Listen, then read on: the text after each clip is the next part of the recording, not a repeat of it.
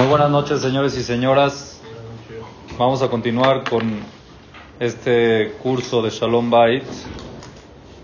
Y hoy el tema que vamos a ver es un tema muy popular e importante de abordar, titulado como críticas y llamadas de atención. ¿Por qué se ríen? Porque nos regañan seguido. Los hombres se ríen y las mujeres están serias, ¿no? Vamos a ver. ¿Ah? En la unión de la pareja es común que hayan altos y bajos. Chaparros y grandes. Subidas y bajadas en la unión. Uno de los provocadores de estas situaciones, perdón, hay subidas y bajadas, que es común, es normal, es algo que se entiende, que de repente hay más unión, de repente hay un poquito menos de unión, pero todo el tiempo está, sí, hay veces se estanca. Llega un momento de que no hay más unión y hay veces se empieza a, ro- a romper esa unión, se empiezan a separar, a separar y no hay subida, están de bajada. Y una de las causas de eso es porque uno de los dos tienen voluntad de crear cambios en el hogar o cambios en el cónyuge, en la pareja, por medio de críticas o llamadas de atención. Y eso crea una separación. ¿Está claro? Vamos a explicarlo, ¿ok? Muchas veces no logramos nuestro, nuestra meta o nuestra finalidad, la cual queríamos por medio de la crítica. Toda persona cuando critica generalmente quiere que el otro cambie, quiere que el otro haga algo diferente a lo que está haciendo. Y muchas veces no lo logramos. Criticamos tratando de que el otro cambie, aunque esté mal y sea bueno, o sea, lo estoy criticando una crítica constructiva, pero no se logra. El otro no cambia. ¿Por qué? Porque no quiere. O, La manera de decirlo. muy bien, existe el que critica y el que recibe la crítica. Y muchas veces no sabemos cómo criticar y también no sabemos cómo recibir críticas. Son dos factores que hay que saber cómo dar la crítica y el otro factor es saber cómo recibir la crítica también. Porque tú puedes saberla dar, pero si el otro no la sabe recibir no sirve. O el otro sabe recibir, pero no la sabes dar, no sirve. Por eso es muy importante saber cómo criticar y también es muy importante saber cómo recibir críticas. Esto en el matrimonio es un pilar, es muy importante y no nada más funciona en el matrimonio, funciona con nuestros hijos, funciona con nuestros empleados, funciona con esta sociedad, con todo.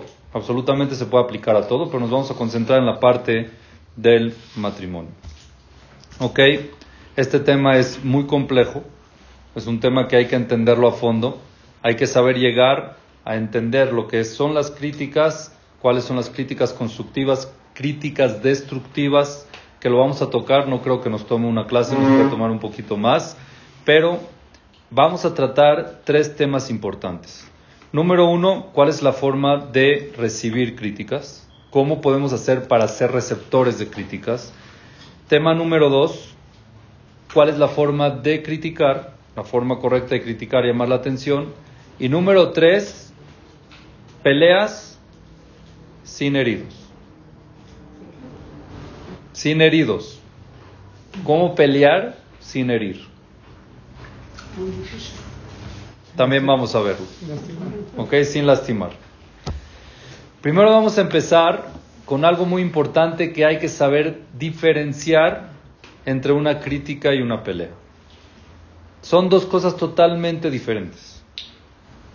Dos cosas totalmente que no podemos mezclar.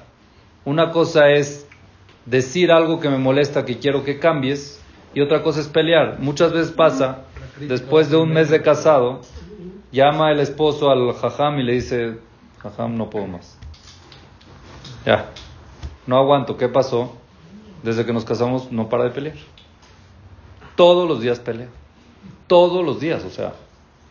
Entonces Jajam le dice, bueno, es normal que al principio hayan un poco de diferencias, un poquito de pelas, pero todos los días, a ver, está ahí tu esposa, ¿me la puedes pasar? Sí, Jajam, tome. Oye, tu esposo me está diciendo de que todos los días peleas con él. ¿Cómo crees, Jajam? Para nada. Que yo peleo con mi esposo, no. Entonces, ¿por qué me está diciendo él que pelean todos los días? Le voy a explicar, Jajam, mire. Hay cosas que de casado empecé a conocer de él, que no me encantan. Y le pido que si por favor puede cambiar. Es lo único que hago. Pedirle, oye, no dejes tu cepillo de dientes aquí, ponlo acá. Es lo único que hago, no me peleo. En automático, pásame a tu esposo, por favor. Oye, tú estás de acuerdo que no hay alguien perfecto, ¿verdad? Sí. ¿Y estás de acuerdo que te pueden llamar la atención por algo que no haces bien? Sí. Bueno, es lo que está haciendo tu esposo. No está peleando. Lo único que quiere es decirte las cosas que quiere que trates de mejorar. O que a ella le molestan y tú lo tomas como una pelea. Eso hay que tenerlo muy claro. Una cosa es pelear, que lo vamos a ver más adelante, y otra cosa es criticar. Una crítica no tiene que llevar a una pelea, aunque muchas veces es lo que pasa. Pero cuando se critica no es en automático pelea. Cuando se intercambian ideas, mentalidades, formas de ser, no es en automático pelea.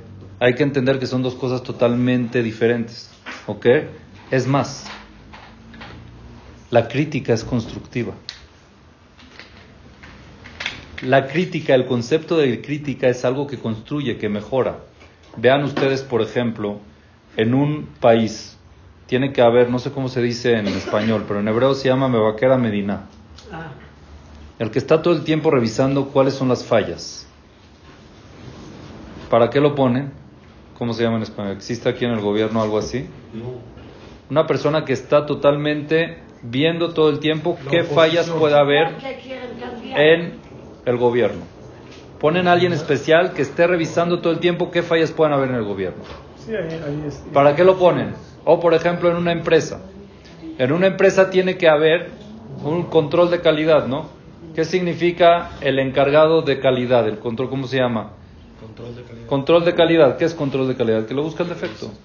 Busca y te dice, oye, aquí está mal cocido, aquí está mal hecho, está mal empacado. ¿Para qué necesito a alguien que me esté criticando todo el tiempo en la empresa? Simplemente para mejorar el producto.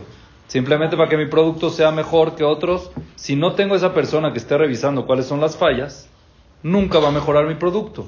Nunca va a mejorar mi producción. Traes a personas que te hagan una auditoría en tu, en tu empresa para ver cómo está la contabilidad, por ejemplo. ¿Para qué?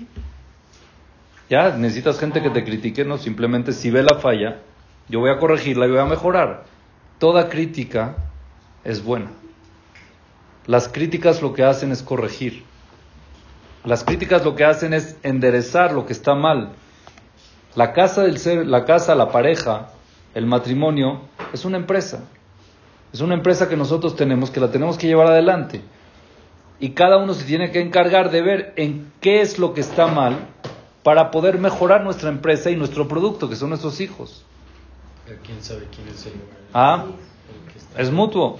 Entonces, por eso hay que saber bien qué criticar. Por eso vamos a ver más adelante cuáles son las críticas constructivas y cuáles son las críticas destructivas. Porque hay cosas que no hay que criticar, es verdad. Y hay cosas que sí hay que criticar con el afán de que sea una crítica constructiva. Pero por otro lado hay que saber dar la crítica y también hay que saber recibirla. Entonces esa es el, la finalidad de esta clase y de estas clases que van a venir. Simplemente saber recibir las críticas, saber dar las críticas y mejorarlas. Mejorar con la finalidad de siempre ser cada vez mejores y que no se cree una pelea por una tontería. ¿Está bien? Una de las mitzvot de la Torah es ojeach tojiach etamiteja. Reprochar, reprocharás a tu compañero. ¿Qué es eso? Critica a tu compañero. Si ves que está haciendo algo mal, llámale la atención. Claramente lo dice la Torah. ¿Por qué la Torah, Hashem, nos da esa responsabilidad a cada Yehudí de que si te ves a tu hermano que está haciendo algo mal, que lo critiques, que le llames la atención? ¿Para qué? ¿Con qué finalidad? Para mejorarlo. Pero, siguiendo ese pasuk, dice el pasuk, velotisa al abjet. ¿Qué significa velotisa al abjet? Ten cuidado de no convertir la mitzvah de reprochar en un pecado. Puedes tener, si no sabes cómo criticar, puede ser que en vez de que sea mitzvah, se vuelva un pecado. ¿Qué pecado? Por ejemplo, Malvin Peneja. Si tú llegas y reprochas a alguien en público y se la cantas, entonces lo estás avergonzando en público, lo, lo mataste. Es igual en tu pareja. ¿Quieres criticar a tu pareja? Nunca frente a tus hijos. Nunca frente a su familia. Nunca frente a gente. Pelotiza al objet. Es muy importante criticar, sí. Saber criticar, uno de los principios es en qué momento lo dices y frente a quién lo dices. Prohibido criticar frente a hijos, prohibido criticar frente a gente, familia, amigos, lo que sea. Porque ya lo estás convirtiendo a un pecado, a Malvin Penejavero Barapi. Y eso hay que tener mucho cuidado. Hay un concepto que, se, que dice la Gemara, un dicho muy bonito, que Shem mitzvah lomar davar nishma. Así como hay una mitzvah decir algo que sabes que van a escuchar, kach mitzvah shelo lomar davar nishma. Así también es una mitzvah no decir algo que sabes que no van a oír. Si tú estás seguro que no te van a oír y lo que estás diciendo estás en otro, entonces tienes que estar seguro de no decirlo. Es mitzvah decir, bienvenidos. Es mitzvah decir algo que sí te van a escuchar, pero también es mitzvah decir algo que no te van a escuchar. No lo digas. Un ejemplo muy bonito. Había un jajam que le pidieron que junte dinero para una viuda. Y había una persona en la comunidad que tenía muchos medios, mucho dinero, pero sabían que él no iba a dar. Una persona que para eso no da. No da, pero absolutamente no va a dar. Entonces le pidieron al Jajam, Jajam puede ir con tal persona para que le dé dinero para la viuda a la campaña que estamos haciendo. Y el Jajam sabía que no lo va a oír. Es perder el tiempo. Pero por otro lado le están pidiendo que vaya. Y así como es una mitzvah decir lo que sí te van a oír, es una mitzvah no decir lo que no te van a oír. Es una mitzvah no hablar con ese señor porque es seguro que no te va a oír. ¿Qué hizo el jajam? Fue. Le tocó la puerta le abre el Señor, Jajam, que, es de Jud. Bienvenido. ¿Qué mérito tengo de que está? Dice Jajam, ¿puedo pasar? Sí, claro, Jajam. Siéntese, por favor. Se sentó, ¿quiere algo de tomar? No. Se sienta el Señor frente al Jajam y le dice, Jajam, ¿en qué le puedo servir? Y el Jajam mudo. Diez minutos mudo frente al Señor. Terminando dice, muchas gracias. Se paró y se fue. Oiga, Jajam, espérese, ¿dónde va? Ya, no te preocupes, ya me voy, gracias. Pero Jajam, ¿para qué vino? Está todo bien, gracias, me voy. Este le quedó la, la intriga. Oye, llegó el Jajam, se sentó, se quedó mudo 10 minutos, se paró y se fue. ¿Para qué vino? No, Jajam, no te preocupes. Pero por favor, Jajam, dígame para qué vino. Entonces el Jajam le dijo, es que hay un concepto que dice que Shem Shem Mitzvah Lomar Davar Anishma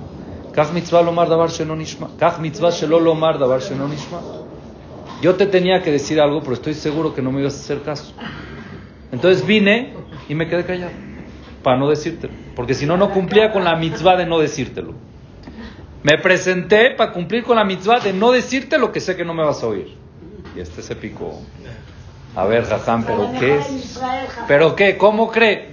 Ahí está que yo sé que no vas a hacer caso, entonces no te lo voy a decir. No puede ser, jaja. De verdad hay algo que yo no... Sí, por eso tuve que venir a cumplir con la mitzvah de no decirte. Ya, jaja, dígame qué es, no te lo puedo decir. Al menos que me hagas caso. Y como sé que no me vas a hacer caso, no te lo puedo decir. Y si sí le hago caso, me lo dice, sí, pero me tienes que prometer. Al final lo logró. Le prometió que le va a hacer caso, le dijo, estoy juntando por una viuda, me tienes que darte de casa, lo tuvo que dar. Pero miren cómo hay mitzvah. Muchas veces nosotros tenemos una mitzvah de decir cosas sí, pero hay muchas veces que hay mitzvah de no decirlas. Muchas veces hay que quedarte callado. Y en una de esas, ¿cuál es? Cuando estás frente a gente.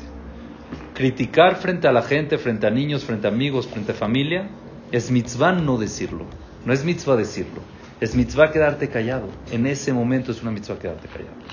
¿Por qué? Porque en vez de, ser algo beneficioso, de que vas a hacer algo bueno, al final se produce lo aleno un pecado, es mitzvah mejor quedarte callado.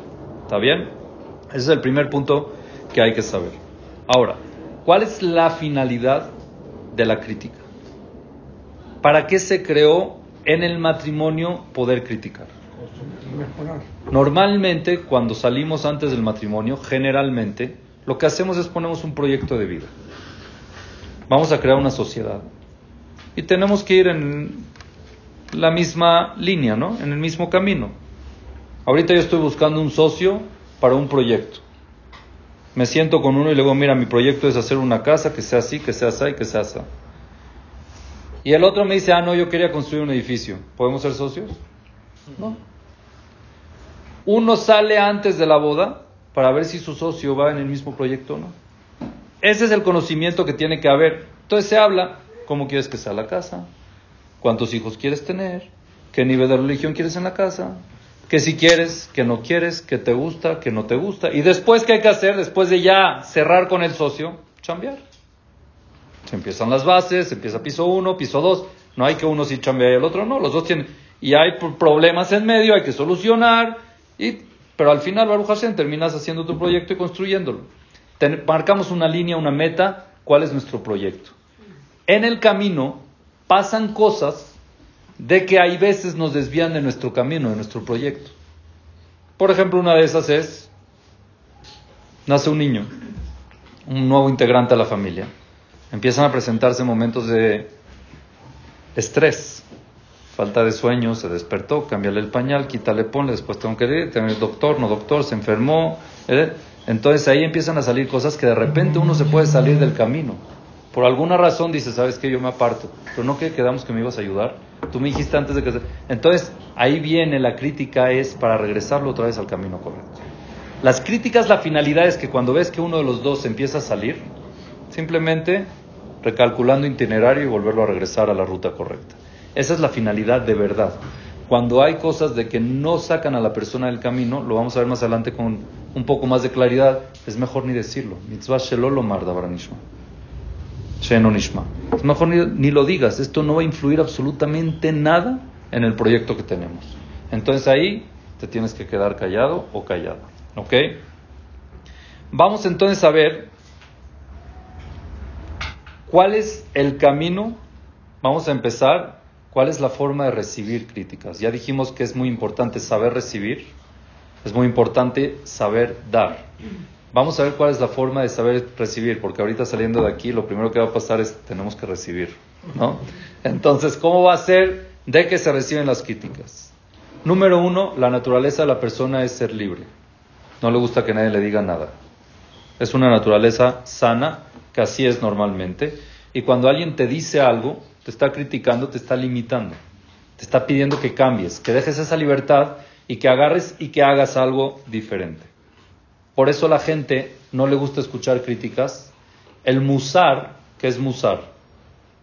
Ética, cuando se transmite ética, que tienes que dejar de hacer esto y hacer esto, no a todos les encanta. ¿Por qué? Porque me estás limitando. A mí me gustaba ser así y ahorita me estás diciendo que no es bueno y tengo que ser así. La palabra musar en hebreo tiene mucha esencia. El Lashon Kodesh tiene esencia. Musar viene de meser. ¿Qué es meser? Mensaje estoy mandando un mensaje. El Musar te manda un mensaje. Aparte de Meser, tiene otro, otra palabra escondida que son Isurim. Viene también de Musar. ¿Qué es Isurim? Sufrimientos. Cuando te limitan una libertad, sufres. No es un sufrimiento, lo aleno, pero oye, me estás privando un placer o me estás privando. Es un sufrimiento, es Musar. O viene también de Mozarot. Motzia Sirim Asir, un asir es, moser, es mozarot son esposas. Cuando alguien lo privan de algo, se llaman mozarot. También viene la palabra musar. Muchas veces el musar nos priva de cosas que nosotros estamos acostumbrados a hacer o queríamos hacer o una libertad que teníamos. Ese es el musar. se te antojaba, tenías la voluntad, tenías el impulso, lo que sea. Entonces, por eso es muy importante, muy, muy importante que el que va a criticar esté preparado que viene un contraataque. Tiene que uno estar ya preparado. Cuando vas a criticar, viene por naturaleza un contraataque. ¿Por qué? Porque así como el cuerpo fisiológicamente tiene el sistema inmune, que es sano, y cuando entra una bacteria, entonces se despierta el sistema de defensas del cuerpo para matar a la bacteria, nuestra parte emocional también tiene un sistema inmune. Toda persona tiene que cuidar su personalidad y su honor, su respeto. Y esa parte emocional crea un sistema inmune cuando te quieren dañar tu respeto, cuando te quieren dañar tu personalidad o cambiar tu personalidad. En automático. Entonces, cuando te dicen algo malo, lo primero que hacemos que es un contraataque para defensa. Te defiendes. Entonces, por eso la persona que va a criticar tiene que estar preparada de que viene un contraataque en automático. ¿Ok? Eso, después vamos a estudiar cómo tratar de relajar ese sistema inmune automático que uno dice cuando lo critican, tratar de dormirlo. Porque cuando es necesario, hay veces hay que dormirlo para poder escucharlo. Pero una de las cosas más fuertes o un impedimento muy grande para nosotros recibir críticas se llama Gaba. ¿Qué significa Gaba? El orgullo. El orgullo, la bienvenida. El orgullo Buenas noches. no nos deja muchas veces aceptar. Y vamos a ser sinceros y por favor si se quieren reír ríanse y si no no se rían, pero vamos a ser sinceros. Una pareja se puede estar discutiendo, intercambiando ideas muchas veces. Y uno de los dos ya se dio cuenta que el otro tiene razón, pero nunca le va a decir tienes razón. O es muy difícil escuchar, me equivoqué. ¿Por qué? Ya tienes razón. Dime me equivoqué. ¿Por qué no? Mi ego. Si digo me equivoqué, entonces me estoy rebajando. ¿Verdad que así es? Es un error fatal. El que piensa que al decir me equivoqué se está rebajando, está en un principio muy errado. Muy errado, demasiado errado. Número uno, entre pareja pasa mucho más. ¿Por qué? Porque el esposo le cuesta decir equivoqué, me equivoqué de la crítica de su esposa porque ella sabe muy bien la llaga a tocar. ¿Qué llaga a tocarle y qué le va a doler? Es la única que la conoce de verdad. Que lo conoce de verdad. Y cuando lo va a criticar, lo va a criticar de algo que él sabe que está mal. Cuando alguien te critica en la calle, es mucho más fácil dejarlo pasar porque este ni me conoce que sabe. ¿Qué me está diciendo si no sabe quién soy? Pero cuando recibes algo de tu esposo, de tu esposa, es verdad. Es la neta. Y te la das exactamente. Entonces ahí te duele más porque sabes que es la verdad y muchas veces te cuesta mucho decir tienes razón. Me equivoqué. Y muchas veces el hombre piensa, ¿sabes, Jajam, por qué no le digo a mi esposa que tiene razón? ¿Sabes por qué no le digo me equivoqué? Porque eso debilita mi posición como caballero, como el hombre que es el capitán de la casa, si le digo me equivoqué, entonces está diciendo este cuate no vale. Pues ahí está que tiene errores, ahí está que se equivoca, ahí está que no tiene razón. Entonces yo tengo que ponerme firme para demostrar de que hay autoridad. Aunque ella tenga razón. Pues señor, estás mega equivocado. Número uno, decir me equivoqué en el hogar, estás transmitiendo un ejemplo muy grande, que cuando hay algo que es verdad, hay que aceptarlo. Eso es lo que estás transmitiendo. Es la mejor, el mejor ejemplo, Dugumai Shit, ser ejemplo de aceptar la verdad, es decir, tienes razón, es decir, me equivoqué. Pero para eso es muy importante romper el ego. Una persona egoísta es muy difícil que diga, me equivoqué. Todos tenemos que saber, y es normal, de que no somos perfectos y que tenemos debilidades. Y hay veces si te las dicen, aunque te duela, tienen razón. Y no pasa nada que digas, mi amor, tienes razón, voy a tratar de mejorar. Mi amor, me equivoqué. No es nada malo decir me equivoqué, es más. ¿Cómo actuamos muchas veces? Cuando te dicen algo que es verdad. Es verdad, lo que te dijeron es verdad. Lo primero, ¿y tú qué? Y tú así, así, así, así. ¿Cuál es esa respuesta? Aparte de una defensa, como ya hablamos, ¿saben qué se transmite inconscientemente en esa respuesta? Oye, ¿y tú qué? ¿Saben qué? Digan, no estoy dispuesto a tomar la responsabilidad de estar equivocado. Te lanzo la pelota a ti porque tú también estás equivocado. Los dos están equivocados. Pero en vez de que uno diga tienes razón, y yo asumo mis defectos y los voy a cambiar, lo que está haciendo es rebotándola. No asumo nada. No tienes razón y tú estás peor. ¿A qué llegamos a eso? La tercera guerra mundial. Se llega a nada. En cambio, una persona que tiene los, los pantalones para aceptar de que está equivocado es un rey, es un ejemplo. Una persona que sabe reconocer que está mal es una persona que sabe tomar responsabilidades por sus malas acciones. Y una persona que nunca reconoce es un irresponsable de sus acciones. Cuando tú transmites, hoy estuvo mal, tienes razón y me equivoqué, estás diciendo, yo asumo mi responsabilidad y voy a cambiar. Eso te da mucho más poder en el hogar. Y enseña que tienes a una persona seria, serena y con responsabilidad. Pero uno que todo el tiempo está lanzando la pelota para otro lado, no es responsable, no quiere asumir. No asume responsabilidades, al revés, trata de echarlas, trata de rebatirlas, trata de desecharlas. Y esto no lo digo yo. La Torah claramente nos trae muchos ejemplos de esto. Vamos a ver el primero. El primero en la Torah que sale, ¿cuál es? Adam No dijo, me equivoqué. Ah, no dijo. Al revés, él echó la pelota a Hashem y a raíz de eso, Adam Arishon, Hashem le dijo, oye, ¿por qué comiste de ese árbol que te dije que no comas? ¿Qué hizo? Rebotó la pelota, no asumió su cargo. No, es que la mujer que tú me diste hasta el día de hoy andamos chambeando por eso. Hasta el día de hoy estamos sudando por el, por el pan. ¿Por qué? Por no reconocer. Yehudá. Yehudá era el rey de sus hermanos, ¿sabían? De las doce tribus, Yehudá era el rey. Cuando no defendió la venta de Yosef, cuando él podía defenderla, porque ahí está que le hicieron caso que en vez de matarlo lo metieron al pozo. Él dio ese, ese consejo. Oigan, ¿para qué lo vamos a matar? Vamos a meterlo al pozo. Para regresarlo al papá. Se quedó callado Yehudá después. Él podía decir, no lo maten, déjenlo. Lo podía agarrar y llevárselo al papá. Y él no lo hizo.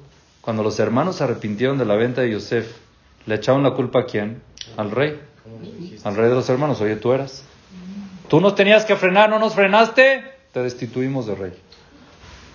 No, le dio miedo a los, los, los hermanos se podían hacer, eh, acabar con Yuda también, Simón y llegan a los, dos puentes. ¿Quién te dijo eso? Vayan al brinco. ¿Quién te dijo eso? Bueno, lo escuché. ¿Escuchaste eso? No, no, no porque le tenían miedo a Yuda. ¿Que le tenían miedo a Yuda? Yuda le tenía miedo a los otros que le ponen Los hermanos pusieron, señor, escucha bien, repito, los hermanos pusieron a Yehuda de rey. ¿Tú crees que a Yehudá le va a dar miedo de los hermanos cuando los hermanos lo pusieron de rey? Ellos decidieron que Yehudá es el rey de los hermanos. Ok, número dos. Cuando Yehudá dijo, no lo maten, vamos a meterlo al pozo, ¿le hicieron caso? Entonces no le podían hacer caso para... No le podían hacer caso si decía, vamos a regresarlo a con mi papá. Ya se dio cuenta que le hacían caso. Y ellos se quejaron, ¿por qué no nos dijiste? Esa es muy bien, ahorita acabas de entender. Eso es lo que los hermanos le dijeron. ¿Por qué no nos dijiste regresarlo? Entonces lo destituyeron. Tú eras el rey, tú nos tenías que frenar y por eso ya no vales, ya no eres rey, lo bajaron. ¿Está bien? Yehudá tiene tres hijos, Er, Onan y Shelah. Casa a Er el mayor con quién? Con Tamar. Se casa Er con Tamar y Er no quería dejar embarazada a Tamar. No habían anticonceptivos ni, ni locales, ni eh, ningún tipo de medicina. Y él, para no dejarla embarazada, entonces se eyaculaba fuera. Y Hashem no le gustó y se lo llevó. Entonces existe algo que se llama Ibum, el otro hijo, que era Onan.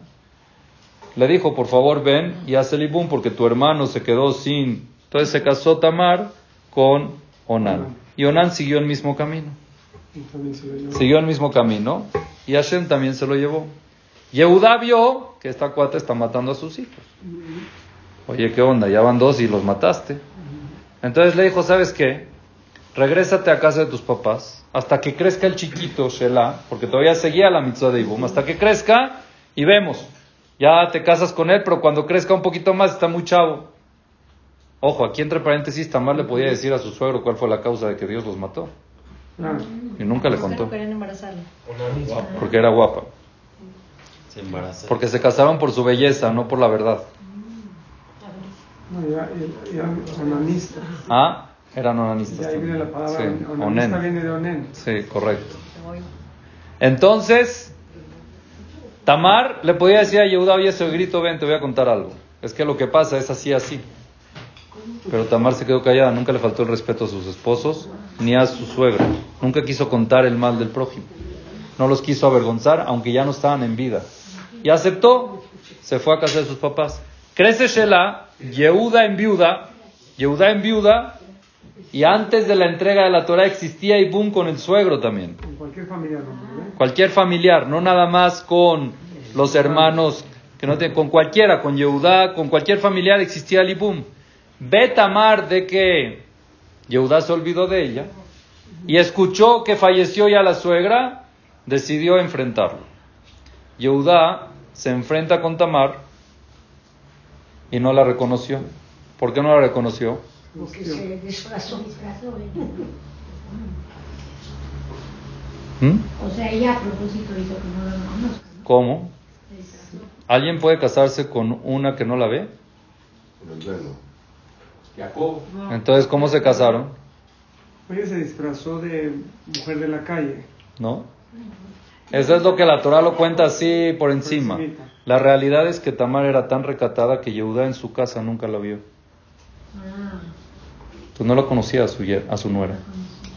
Y Jacob también. Siempre estaba cubierta en casa de su suegro. Entonces Yehuda no conocía bien a su nuera, esa es la verdad. El suegro no conocía bien a su nuera. Cuando se la enfrenta, no sabía que era ella. ¿Pero qué descubrieron? ¿Un burka como? Puede ser. Así dice la Torah, en casa del suegro. Con sus esposos, obvio que no.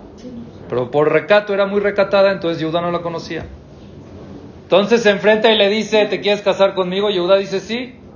Le dio ahí El bastón. el bastón y, su- y sus, sus anillos con sello y esto, y se quedó embarazada de Yehudá Tamar. Tamar se regresa a casa de sus papás y después de tres meses le comentan a Yehudá que Tamar está embarazada. Eso, Yehudá no se había dado cuenta que era de él, eso se llama infidelidad. ¿Por qué? Porque ella todavía se, está comprometida con el hijo chico. Se tenía que hacer jalitzá. Entonces, irse con otro en ese interín era pena de muerte. Porque era hija de Cohen, ¿no? ¿Sí? ¿No? Estaba casada. Está casada. Toda, toda, toda mujer que todavía no hace jalitzá ni boom no puede estar con nadie. Y se quedó embarazada. Entonces era seguro de que fue infidelidad. Y por eso Yehudá dictaminó pena de muerte. ¿Qué tipo de pena de muerte? Que la quemen. Por puede ser. Es por eso, es porque fue hija Pena de muerte de Cohen. Quema. ¿Está bien? La queman. Perdón, ella pidió la bastón y la esta, le dijo que ella quiere un simán o algo. Ella quiere una garantía. O sea, Yehudá le dijo que le iba a mandar los kidushin, que era no sé qué, y él le pidió una garantía. Al final se fue Y Yehudá mandó después a su chavo con lo de y no, no lo encontró. Bueno, en síntesis, Tamar tenía aquí las pertenencias de Yehudá que le dio en ese momento y estaba yéndose a la muerte. La muerte. ¿Ok? Estaba todo el pueblo reunido. El verdugo, el quemador, no sé cómo lo quieran llamar, estaba ya ahí puesto. Traen a Yehudá sentado, viendo el dictamen, porque así tiene que ser. Hay que, tiene que haber leyes. Llega el verdugo y le pregunta a Tamar, oiga, oiga señorita Tamar, ¿quiere usted una última petición, algo que decir?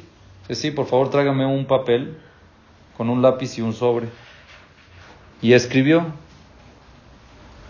al que le pertenece esto, de él yo estoy embarazada. Y metió ahí adentro los anillos de Yehuda. Le dijo, por favor, entrégueselo a Yehuda.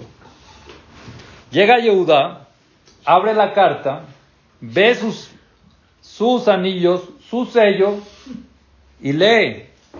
Yo estoy embarazada del que le pertenece esto y se acuerda, se acuerda de ese episodio. En ese momento Yehuda, ¿qué podía hacer? Hacerse loco, la matan y ¿quién se va a enterar? Nadie. Nadie. En el vientre de Tamar habían dos reyes. Eran dos reyes, dos pueblos de reyes que iban a nacer. Y Tamar sabía que estaban en riesgo si Yehudá no reconocía. En ese momento, ¿qué dijo Yehudá? Tzadekam Meni. Hey, paren todo. Me equivoqué. Ella está embarazada de mí, es mi esposa. Wow, Imagínense qué vergüenza. wow. Su papá. En público. Con su suegro. El suegro. Oye, Ah, Yehuda. con su papá Jacob seguía vivo, todos. ¿Qué pasó? Todos. Todos. ¡Qué vergüenza! Yehuda dijo, yo reconozco y soy responsable de mis actos. Muy bien. Ahí voy. Dijo eso Yehuda. Después de eso, ¿qué pasó? Que estos muchos no lo saben. Agarraron sus hermanos y le dijeron, tú vuelves a ser rey.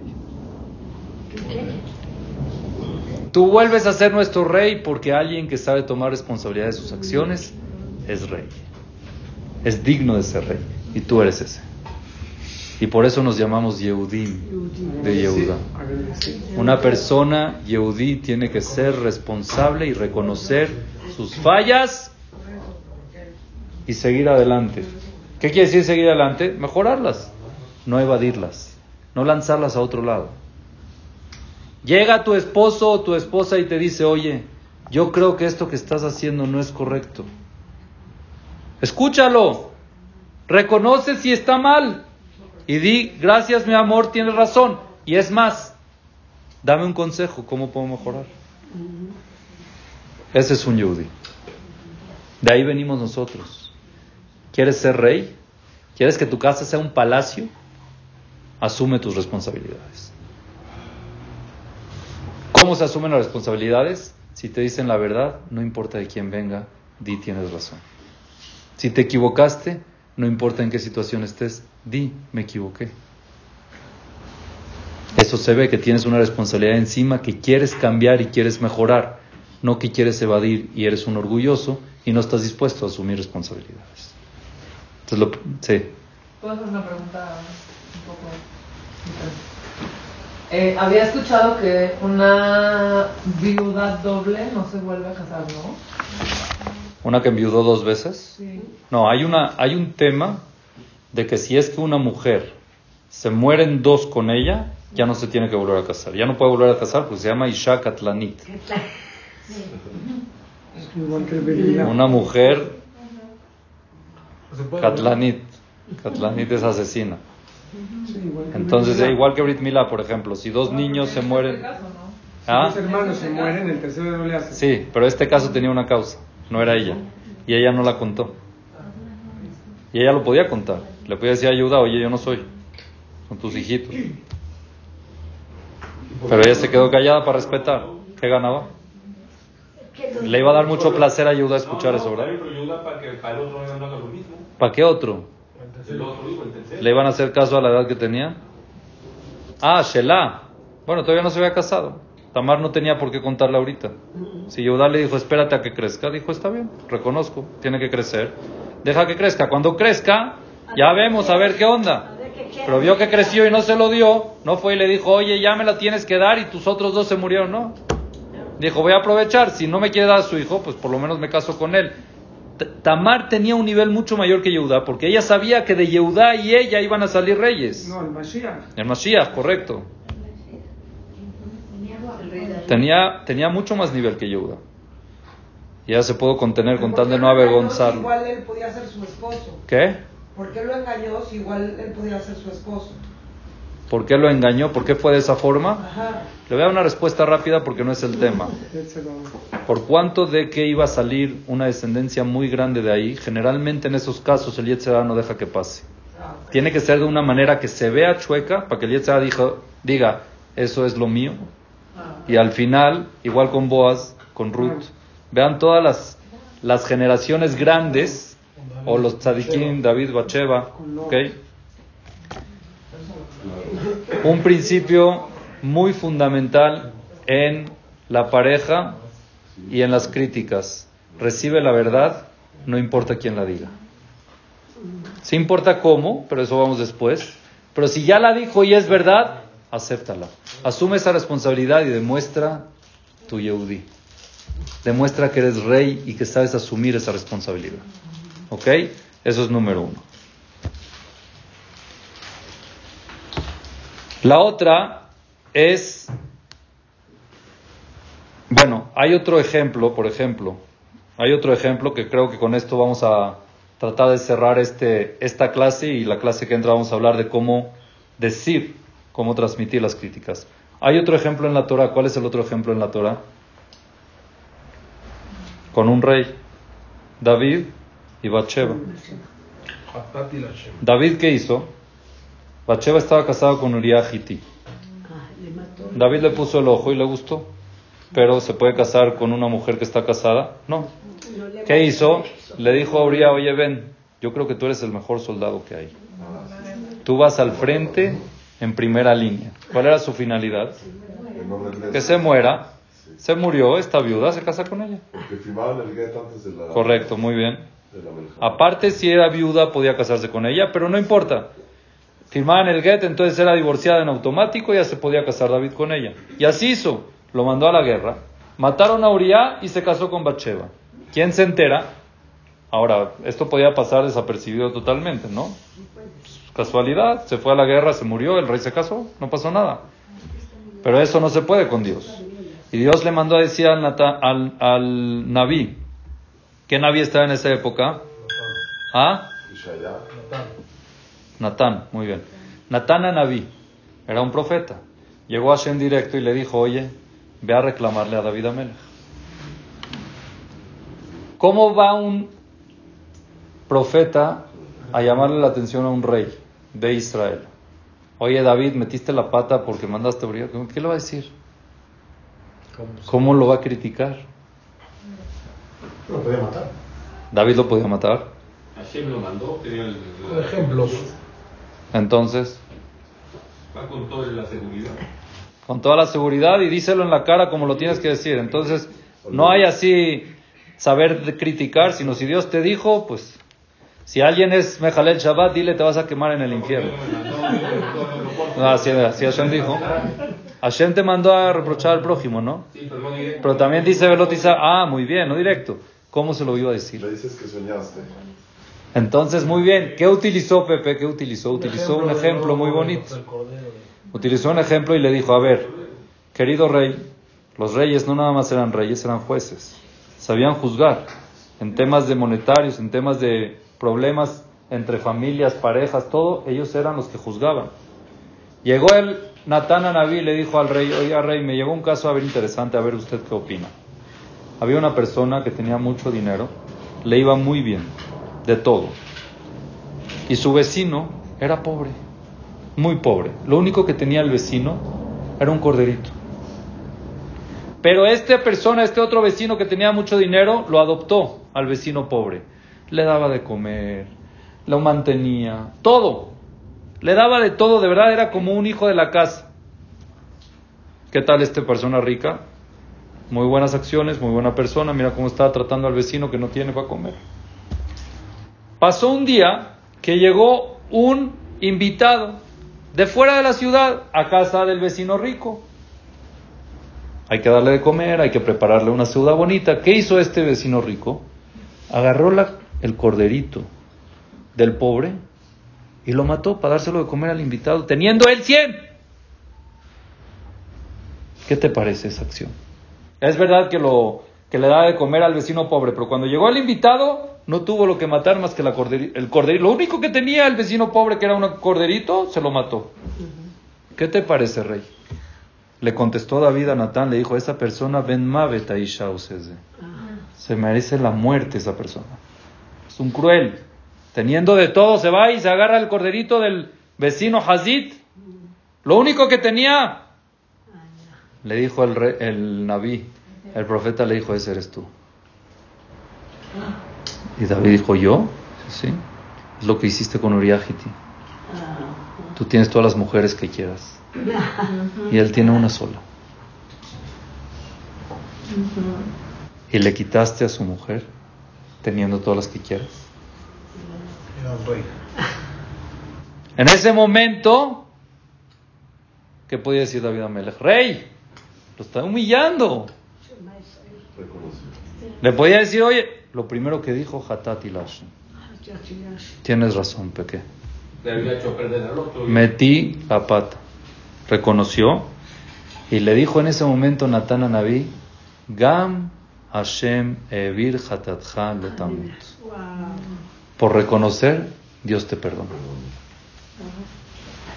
En cambio, Saúl, cuando Hashem lo mandó a matar a Amalek, y dejó vivo a quién? ¿Ah? A las vacas y a los... Hashem le dijo, mata todo.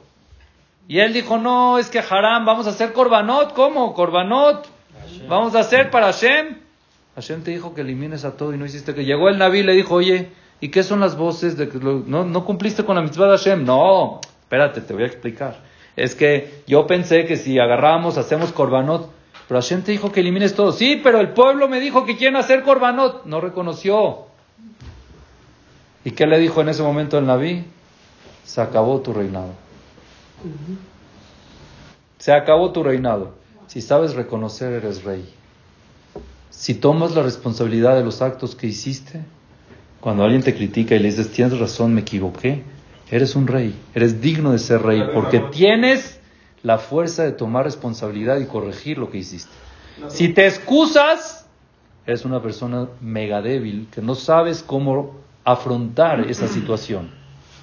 Entonces, sí, un minuto. No crean de que reconocer es debilidad, al revés. Reconocer es fortaleza. Saber reconocer tus errores y decir tienes razón es una fortaleza que uno tiene que tener. Y cuando haces eso en tu hogar, estás transmitiendo que eres digno de ser admirado. Y es lo mejor que le puedes transmitir a tu familia. Que cuando hay una verdad y yo estoy mal, lo primero que digo estoy mal, tienen razón, me equivoqué. Ese es el primer paso con el tema de las críticas, saberlas recibir. Si son verdad y tienen razón, y la mayoría de las veces cuando viene de la pareja es verdad, porque nos conocen de verdad, di tienes razón, Voy a tratar de cambiar. Ayúdame a cambiar. Dime cómo tengo que hacer para mejorar. Y estás transmitiendo que eres una persona rey, que tienes el reinado y tienes el poder de poder afrontar esas debilidades que tienes para mejorarlas y esa es la mejor forma de recibir las críticas. Dime. Ya ya ¿de qué le sirvió? No sirvió, dices tú. Sí, te conoció, lo maté, ya lo Está bien, entonces ya no hay, ya no hay forma de corregir. Mato a alguien y yo ah, perdón, me equivoqué. Entonces ya no hay forma, ¿no? O sea, tú dices que no existe la teshuva, ya lo que hiciste está hecho, ya no puedes corregirte. Ya te dejaron de haber matado a alguien. David dijo, me equivoqué. Hatati Lashem dijo. Entonces, ¿cómo salgo mató a alguien me equivoqué? Ah, así hizo David. No llegues a conclusiones cerradas. No, no, David, lo estoy de acuerdo, pero al final de cuentas. O sea, ¿Ah? probablemente el otro le tocaba morir. No se dio ¿Eh? Me equivoqué, claro. Ojo, una equivocación no es con intención. Se la quitó por el Eso es número uno. Una equivocación es sin querer. David no lo mandó a matar pensando que estaba haciendo mal. ¿Oíste o no? Bueno, pero David no pensó que estaba haciendo mal. David dijo, yo lo voy a mandar a la guerra. Sí, la verdad me gustó su esposa, pero él podía mandar a la guerra al que él quería. No fue el único que mandó. Ahora, todos los demás que se murieron, que no se casó con su esposa, ¿hizo bien David? Ah, lo mandó a la guerra, lo mató, pues ya no lo puedo reconocer. Señor, él tiene, es verdad, eso es lo que reconoció. Me equivoqué. Fue algo que me llevó a hacerlo, que estuvo equivocado. Tiene razón, me equivoqué. Lo reparó, no lo reparó, ya déjaselo a Dios. Lo principal es que asumió. Lo principal es que dijo, tengo razón. Y en la Biblia dijo, Hashem te perdono. Dios tenía sus caminos, tenía que llevarse a Uriah, Bacheva se tenía que casar con él de algún modo, pero la manera no fue la correcta. Entonces David lo reconoció, me equivoqué. ¿Lo reparó no lo reparó? No sé. Pero reconocer siempre es asumir algo para mejorar. Si vas a poder reparar el pasado o no lo vas a poder reparar, no sé, pero de aquí en adelante sí estás reparando. Y eso es lo más importante. No quedarte ahogado en el error y tratar de excusarte o lanzar la pelota para el otro lado. Eso es lo más importante. ¿Está claro? ¿Quedó claro? Entonces, esta es el primer parte de las críticas y las llamadas de atención que hay que saber cómo recibirlas, bajar un poco el ego, saber reconocer y ser reyes.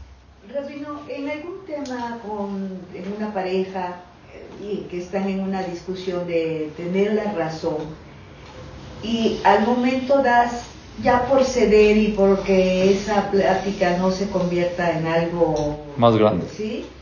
Puedes decir, sí tienes razón. El hecho de decir tienes razón, pero no estoy de acuerdo con lo que tú dices. Por un decir, ¿no? es echarle el avión, ¿no? El, tener, la razón no es estar de acuerdo con lo que alguien dice. Entonces, ¿qué es?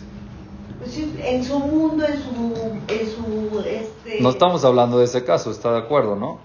Estamos hablando que uno acepta que está mal y acepta que el otro está diciendo algo verdad y está diciendo, estoy mal, tú tienes la razón, quiere decir que estás en lo correcto y yo no estoy en lo correcto y tengo que cambiar.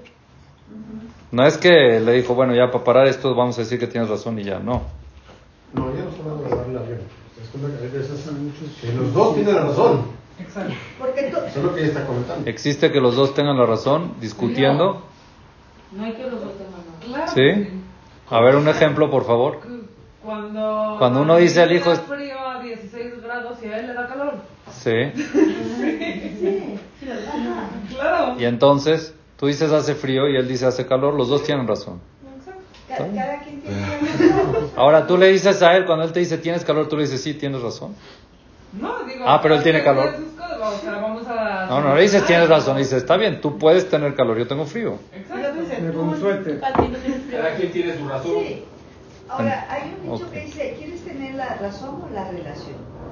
¿Qué quiere decir? De que estamos en una batalla de ego para tener esa razón y perdemos la relación por el mismo ego. Exactamente, es correcto. Entonces, ¿qué me quiere decir con esto? ¿Estaba, ¿Me estaba preguntando algo? No, no, no. Es ah, estaba aclarando. Ah. Sí, tienes razón, sí, claro. Hay veces que sí, hay veces que los dos tienen razón, sí. Aquí estamos hablando claramente cuando te están diciendo algo que estás mal. No estamos hablando si el, eh, si el clima está rico o no. Eso sí es o sea, ya son, ya son intercambios de, de, ideas, que es bueno, es sano también intercambiar y todo eso. Estamos hablando cuando te están diciendo, oye, yo creo que esto que estás haciendo no está bien. No, pero se puede ver en los hijos, por ejemplo, que, que uno está acostumbrado a que regañar hace bien al niño y el otro está acostumbrado a que hablarle bonito le hace bien al niño. No es lo mismo. Sí, puede ser que las dos maneras sean adecuadas. Las dos maneras sean adecuadas. Pero si tú, por ejemplo, regañaste a tu hijo y llega tu esposo y te dice, oye, yo creo que la manera que se lo dijiste no está bien. En este caso no lo tenías que regañar. Y tú sabes que de verdad el regaño salió por enojo, por falta de paciencia y no porque de verdad. Entonces tienes que decir, si tienes razón, me tengo que controlar. Ahora, existe regañar así, existe educar así, pero hay que reconocer, cuando tenemos una falla, cuando nos llaman la atención, lo que están haciendo es que nos mejoremos, que nos perfeccionemos, y nadie es perfecto y tenemos que perfeccionarnos todo el tiempo. Tenemos que reconocer, estuvo mal, reconozco y soy responsable de lo que hice y quiero cambiar. Esa es la mejor forma.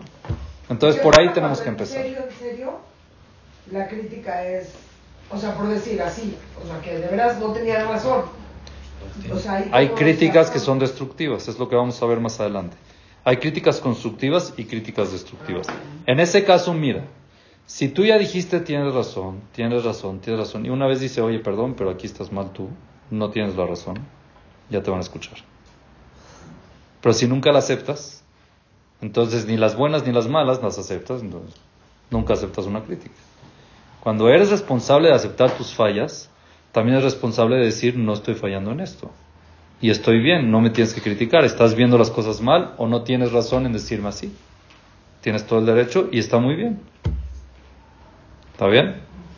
Muchísimas gracias, muy buenas noches a todos. Nos vemos la semana que entra. Con este tema lo seguiremos,